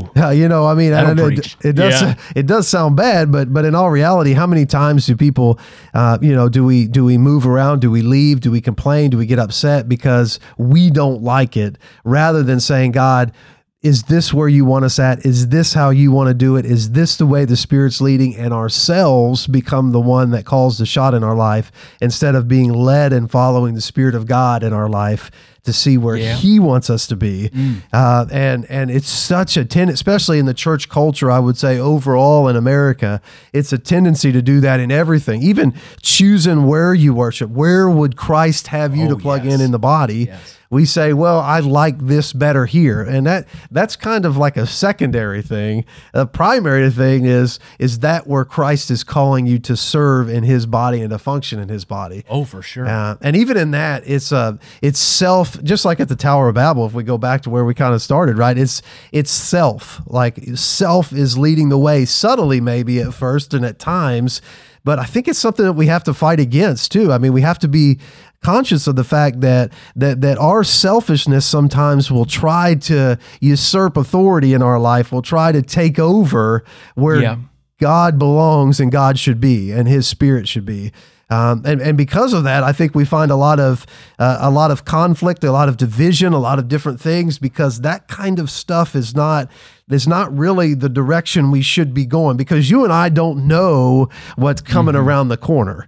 God does. right. We don't know where our gifting from the Lord and His grace can be used the best, but God does. We don't we mm-hmm. don't see the stuff that He does, but yet so many times we act like we do. And I think I think in the church that's that can become very problematic. If you if you or I or and there's been times I've done it where if you just are coming because either that's the expectation or that's what you like or that rather than coming because you love Jesus and you want to worship Him and you want to honor Him then I think that can be a dangerous place and a place where hypocrisy can breed, a place where um, selfishness can breed, a place where pride can breed, a place, a breeding ground for a lot of detrimental things in the life of a child of God yes. or a lost person, even for that matter, that's, you know, trying to figure it out, you know. Absolutely. Yeah. And even nowadays, it's so, uh, our, our culture, as we said, is so materialistic that um, it, it's no longer even about being a local church. I think about, well, we're in Cincinnati, the big uh, church in Cincinnati is Crossroads, and they do a lot of good ministry and, um, you know, a good church, not speaking against Crossroads at all. I think they do a lot of good, but, um, but they're, they're, it's it's it's it's much better. You could say, be a Christian, have a church right down the road from you, and say, I'm going to go to Crossroads, 45 minutes away in Eastgate. We're in Fairfield. It'd be about you know all the way down there because they have a better kids ministry. They have better music. Right. They have better this that. Right. And I like that. That's Yeah. better for my family, my Yeah. situation, my. So Yeah. that's what you're speaking at. Yeah. But then you can get other people who are either, uh, you know, would prefer the more traditional way of doing things. Say, I'm here at this per- church because they're they're solid on the gospel, and what that often means is they're either KJV only. They do all these things that are extra biblical as well, and that they like it because there's this high moral standard that'll make me a better person, and that it could be driven that way. Not speaking against those kind of churches because they're often they're on a very good standing in their tradition, whatever that might be. But there could be that mentality either way. Yeah, yeah, it could definitely go both ways. I mean, I, I- I think I think the big key is is that um, if we're striving for Him, the the most important thing is what does He want. Like what does he what does he want for you? What does he have? It really isn't. We have to be careful about our preferences. I think um, because preferences can get in the way sometimes of what Christ would want to do. uh, what the Spirit would actually be leading you to do, you let preference dominate, and, and that comes from self and and right. I and I think it's dangerous, and I think it can you know it's sinful because it can it can make you be the the leader of the ship or the the the the, the one behind the wheel instead of letting Christ drive, the Spirit drive, uh, and guide you in where uh, where you need to be. And and like you said, yeah, I mean that's that's a great example. You know, mm-hmm. uh, it may be that God is leading. It really shouldn't be uh, um, just littered with pronouns about yourself. It should be what yeah. does Christ want? You know what. Right Right. What does where does he want me to go? Where does he want me to serve? Even to the point like even at here at Rolling Hills, you know, as we are blessed to serve here, you know, it's it's one of those things I would we would love everybody to to come, I'd love to worship the King of Kings and Lord of Lords with with the community, but that we realize that there are people that God will lead here, but there may be people that God lead other places. Yes. And we want them to be where God wants them to be, not not in our our selfishness and sometimes you got to fight against that. You know, you don't just pull them and tug them here because you want it. I mean, you want best for them and their walk with Christ, and that may be somewhere else, you know? Yeah. And that's tough. It's tough to say, it's tough to realize, but I, th- I think in light of chasing and wanting to be the best Christ follower that we can, we have to remember that it's all about Him. Right. That, that He is the first love. And that goes for your worship, that goes for your ministry, that goes for everything you do, your quiet times, your day to day living. Um, everything. Mm-hmm. Nothing's exempt. You are a Christ follower, 365 24 hours a day, right? All the yeah. time. And and so we have to come to terms with that. And I think I think the church I think it can be a real struggle in the church culture in America to to combat preference, to not get caught up in the church buffet, to to in church buffet what I mean is is if you don't like one, you don't like one, you just go down the road to the next. That that's yes. kind of the uh, it's really hard not to get caught in to this, well, I'm actually the one calling the shots if I really think about it, and yeah. I'm not letting God do that, uh, right. and that could be detrimental too. Yeah, yeah, absolutely. I appreciate that about your ministry. I've never really experienced that um, until here, but that uh, you're very willing to uh, practically live that out in the sense of doing ministry with other churches for the sake of the gospel in Fairfield, Ohio, for our city. We've developed a very close relationship. You mentioned Brian Davis at yeah, Fairfield yeah. First Baptist, right down the road from us. Yeah. And um, they're very uh, they're looking to serve a different area of Fairfield than we are. We have different yeah. missions, maybe visions for ministry, different people in our ministry. Yeah. But we're fully aligned. Yeah. I think fully aligned on our view of scripture, our view of God, and the things that he says are important for us so we can fully partner with them and say for things that might be bigger than ourselves so we, we just uh, a youth retreat recently with them yep, yep. and uh, different things that might uh, you know, go bigger than what might reach our community right here. You know, we're named Rolling Hills Baptist Church because the street right down the road from us is Rolling Hills Boulevard. Yeah. And that's yeah. the neighborhood that we're in. So that's yeah. why we were founded to, to, at least as far as the name goes, to be for our local community yeah. for Fairfield, Ohio. Um, and they're that way too. So yeah. we can pair together with that. And really, if we're in the gospel and in Christ, then that's going to be okay. Yeah. We're going to abandon a sense that we have to look out for number one, look out for ourselves. Yeah, yeah. And survive ourselves. Even if that means that people, if more people go to First Baptist, we have to believe that's okay for the gospel, yeah. even if we suffer financially, if we're doing all the right things, but we're not seeing results. That doesn't mean we should compete with other churches, but we're there to serve with them. So I, I appreciate that about what oh. you've done. Um, well, thank the Lord. And I think, I think even, I, I appreciate that. And, and, uh, but I think even in that competition, it becomes yeah. about self. Oh, for sure. Um, because really, you know, it's not a comp. We're all in the same, or I hope, you know, we're all seeking the same Savior, striving to live a life as Christ followers. Like we're all like serving together. So, I mean, in that it can become competitive and, and trying to uh, pad the stats or try to get the biggest group or try to and, and, and like you said it's just it's just not about that and um, and that can become uh, a secret self-driven sin even uh, in and of itself where where Yes. you are too concerned about um, your mission instead of Christ um, in, within the walls of the church. Yeah, yeah. I was gonna real quick before we move on to anything else. We we're getting a little off topic from sexual sin or sorry, secret sin, and uh, what we were doing, and that, but no, from secret sin.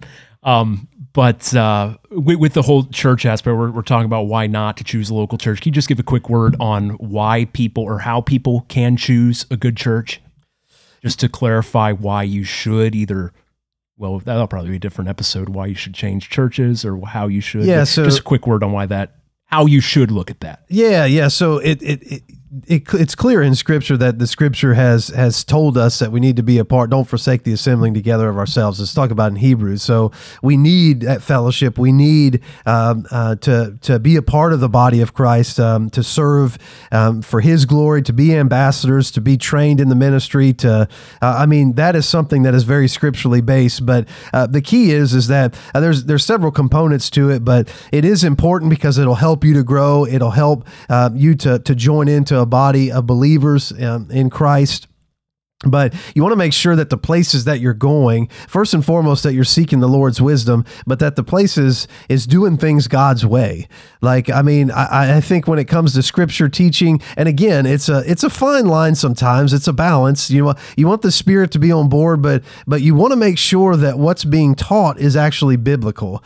Um, and Yeah. and and sometimes it's clear that it's not biblical and and that's an easier decision sometimes. But sometimes it's a good preference that you may have that you deem on the same level as Bible, but it may not actually be. And that becomes a reason why you leave. And you have to be careful about those things, I think. And, and so, all those things, and that's why, I mean, we couldn't say enough how important it is, you know, talking about walking with God, to be in your word, Yes. to be in prayer, so that when the Spirit speaks, when God shares through his scripture, that you, you know it's him, you hear him, and you see the direction that, that he wants you to go. A local church involvement is very important. Going where God has led you is very important, uh, but but it's not. Uh, preference based is not the main thing it's the word of god that's the main thing and, and i think it's something that's very important for us to just be mindful of no matter where we are if that kind of answers the question For sure. I think it does. Yeah. And we'll probably get into that another episode before too long. That's a big deal. How Yeah, to that's a big deal. choose a church and yeah when to leave or yeah how that all works. But uh, I think another big area, just thinking within the church and following Jesus about how secret sin that might uh, hurt us is in the area of gossip. It's major, and I think it qualifies a secret sin in the For sense sure. that uh, you're not, when you're gossiping, you're not uh, talking to the person. It's secret from the person that you're talking about. yeah Um, and it's a killer. It's a killer. I think even more in some ways than what a sexually immoral person might do. Um, that that might harm that person within relationships within the church. But there's nothing hardly that I can think of that hurts the church more corporately as a whole than gossip. Because it, number one, it hurts the person that you're talking against, whether it be true or false.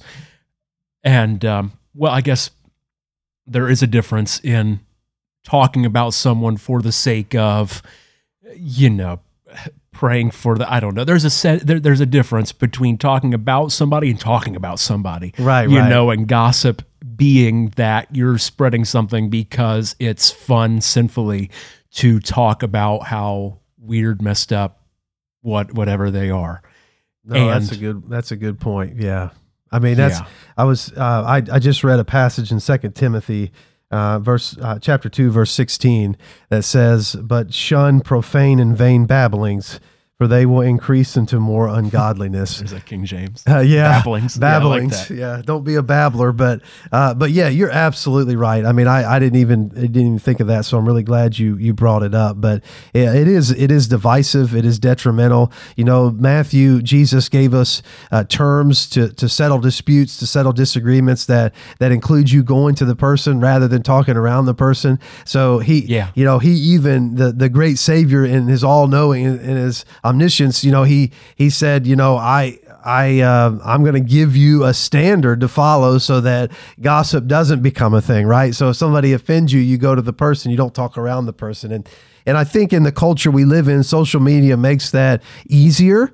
Uh, it makes it, it promotes it more. It can promote it more because you can chatter on social media where you wouldn't say it to the person individually. Uh, Yeah. But it, but it is so incredibly divisive. It is biblically sinful Yes. as well, and and it does happen. I would say um, relatively a lot more consistently than it should. Let me just say it that way. Oh yes. Uh, and and it's just you know it solves. I, I had a preacher always tell the story that anytime somebody would come to him and start talking about someone else, he he said he for for a moment in time he would pull them over to the person they were talking about, and he said, "Okay, now say to them what you were saying to me." And he Yeah. said it really solved the issue really quick. But uh, but but it's so important because the the longer you let it go, the more divisive, the more detrimental, the more problematic that it is within the walls of the church. And it, and it's just it, it really is a very very big problem.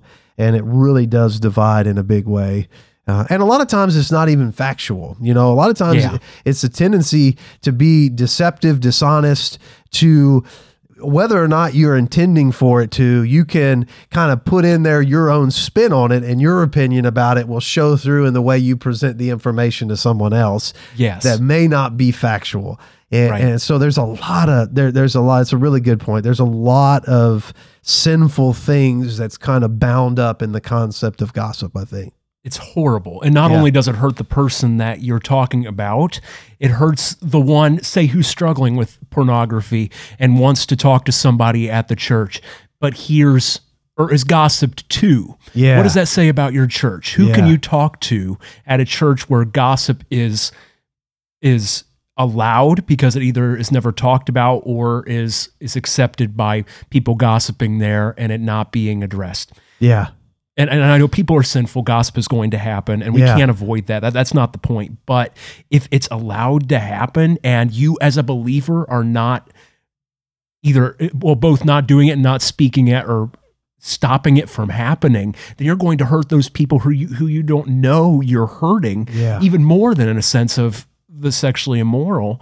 Because they're not going to feel safe in a place where they should feel safe. Christ's bride to have to talk about sin in a free, safe way. Yeah. It should be a safe space to use that language. It should be the safest space Yeah. to be accepted or to be accepted in the sense of belonging even with your sin because everybody's sinful. So if you're going to just suspend that reality and talk about somebody because of either their sin or something that's completely factual, you are saying that both you're better than that person and that you you don't really believe what Christ is saying about you and the church because you're not living according to that. Yeah, yeah. I mean, and I, and I, and I like what what you said what you said about it. I mean, I think that if if you and I are, you know, we we have a couple different places we can be on it. We can either be a part of it because, like you said, it's going to happen more than likely. Yeah. Um, you can either be a part of that,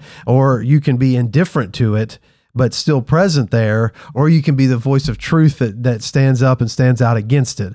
Uh, and I think that those, uh, and, and and like you said, always thinking about like this should be a, a you know a hospital for the broken, not not not a place that's going to break people further down whenever they're struggling with other things. Yes. By doing something like gossiping. Oh, yes. Um, and so I think that it, it, it, I guess it's kind of like a something that we should be mindful of if we hear it or if it's going on, and be willing to not just let it be, Right. but to be willing to say, you know what, I, I don't think that this is this is appropriate. I don't, however, the Lord would lead you to say it, but not just allow it to take place because again, we're thinking we want to be the best for Him that we can be as His bride, as His church, and, and that means we've got to stop doing these things. And you know, the the thing about gossip is it can be happening all around yeah. you know, you talk about secret. I mean, it can be, it can happen in this little corner, and this little corner, and this little corner, to the point that it can be all around the situation. The situation not even know that it's going on. Right.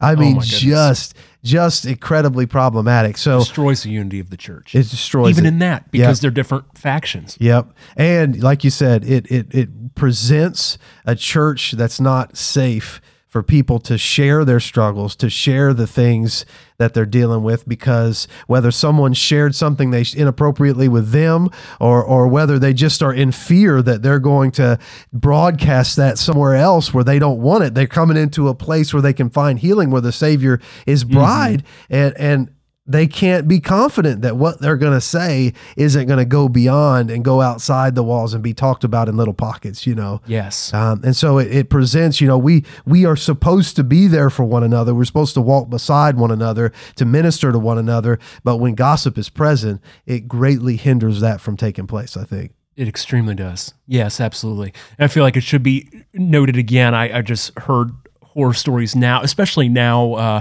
just in the climate that we're in, in a good way. In uh, all the talk about uh, sexual abuse in the church has been a big thing for Southern Baptist, and um, even a- a- apart from that, I heard uh, there's this big podcast from Christianity Today came out this last year, "The Rise and Fall of Mars Hill," about uh, Mars Hill Church in Seattle with uh, Mark Driscoll, who pastored there. And uh, there's just a, a few stories about how um, people were uh, you know, either bringing things to church leadership that they didn't feel were right, or talking to somebody that wasn't in the sense of gossip, but they were punished by the church by the excuse of gossip, even though that wasn't the intent nor the motive. So there is big, you know, I would. We're definitely not saying that you shouldn't bring to light things that you know are wrong or that you're. There's a difference between gossip and bringing something to light about somebody for the reason of either protecting others or bringing sin to light that might not be, you know, if you're a, a survivor of sexual abuse, you're not going to go to that person uh, as a, you, you know, it, people say that in that passage that you should go to the person first and confront them. It's not right in a lot of cases to do that. It's not, it doesn't apply there. You know, you're Yeah. not going to go to someone who sexually assaulted you to Oh, confront them would be- about it. Yeah, that could be really yeah. Right. So we take these things out of context. So by all means, bring those things to light if there's either abuse going on or things that you know that aren't right. That's not gossip to do that, nor should it be treated as so by the church. We're talking about talking about people for the sake of either uh, boosting your own ego by putting them down Yeah, yeah. or by just uh, talking about preferential things. I, I don't know how to exactly to nail it down, but there's a clear difference there between those two things. Sure. Yeah, it's it's more of your agenda based, I think. Yeah. You know, Oh, you want sure. to propagate your opinion and your thought about someone or about a ministry, about a person. And so you you go about it with that light. But yeah, you're absolutely right. I mean, there are moments in time and especially, you know, you talk about taking it to leadership. I mean, that's it that should be an incredibly safe place to take it would be to leadership and it and it be uh, not only received but also prayed over and and and um them be willing to step in if need be and, and help through the situation. I mean, that should be, it definitely shouldn't be an avenue of gossip for sure. If you're going to go, if you're struggling, especially with the, with abuse, excuse me. And, you know, obviously it's going to be very hard for you to go to uh, maybe the person directly immediately. Maybe it would, it would be another avenue to get there, but, but an avenue that is a trusted avenue spiritually in, in, in a, a leader or something like that. Yeah. Definitely. Yeah. Yeah. Yeah. But uh, have to fight against these things and have to stand against gossip, especially as a church. I feel like we have the scriptural basis and the corporate basis to push back against pride for the sake of the gospel because a church that gossips is not a church of the gospel and Yeah. a, a church that takes a go- gospel seriously and that could be done in so many ways and that's probably another way that the church is uh, some churches corporately sin in that I was just listening to a, a live stream the other day of somebody that they opened the service with uh, uh, did you know that that just some witty antidote that followed that had nothing to do with the gospel, nothing to do about Christ. There's just a flippancy that happens so often at church where we do it because we do it, and it doesn't really matter what happens in a worship service.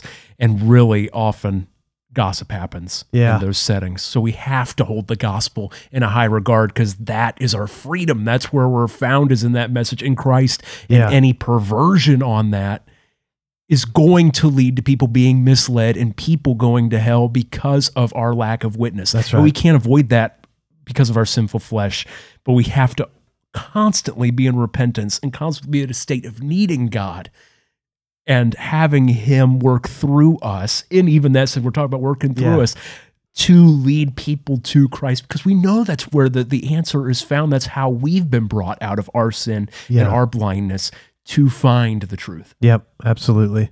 Uh, it, it, it is, and, and and every time we're finding that you know it's the gospel, it's Jesus that is is always where you come back to, and with it all, even with hidden sin, I mean it's Jesus. Like you come back, and and Jesus is everything in that. Like he is he is the one that will reconcile to you God to God. He's the one that forgives you. He's the one that loves you. He's the one you need to be near to, um, uh, to find help in your time of need. To find like it all is going to come back to that. And I think a big thing about what you just said, and and um, is a great place to be. Is is we want to be leading as Christ followers people closer to Him and not farther away. Yes. Uh, and and and the secret sins that that lie underneath. You know, I can't help but think about like uh, uh the the rock that you turn up and the the bugs that scatter. You know, in the they want to be in the darkness. Those things so often that we want to remain hidden. Those things can cause people not to come closer to Christ in ways we may not even realize. It can hinder our witness in ways that we may not even realize by just allowing them to remain. So the big picture is always the big picture.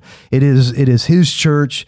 He is the head, he is the savior, and everything that we do, we want to be good ambassadors. We want to make him look good. We want to please him.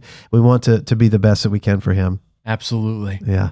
You mind if I pray after that? I think that needs a lot of, of prayer for us who are listening, for me, for us, in Yeah. that um, that can only happen through Christ. That's right. So we need his help. You mind if I Yeah, pray real quick? yeah. Father, we thank you for who you are, for loving us, for bringing, for giving us Christ. Christ, you are our friend and our brother, our Savior and our King, and we need you. So we pray that you would use us as you have revealed yourself in our lives and are saving us. We pray that you would use us to lead others to you and not further away.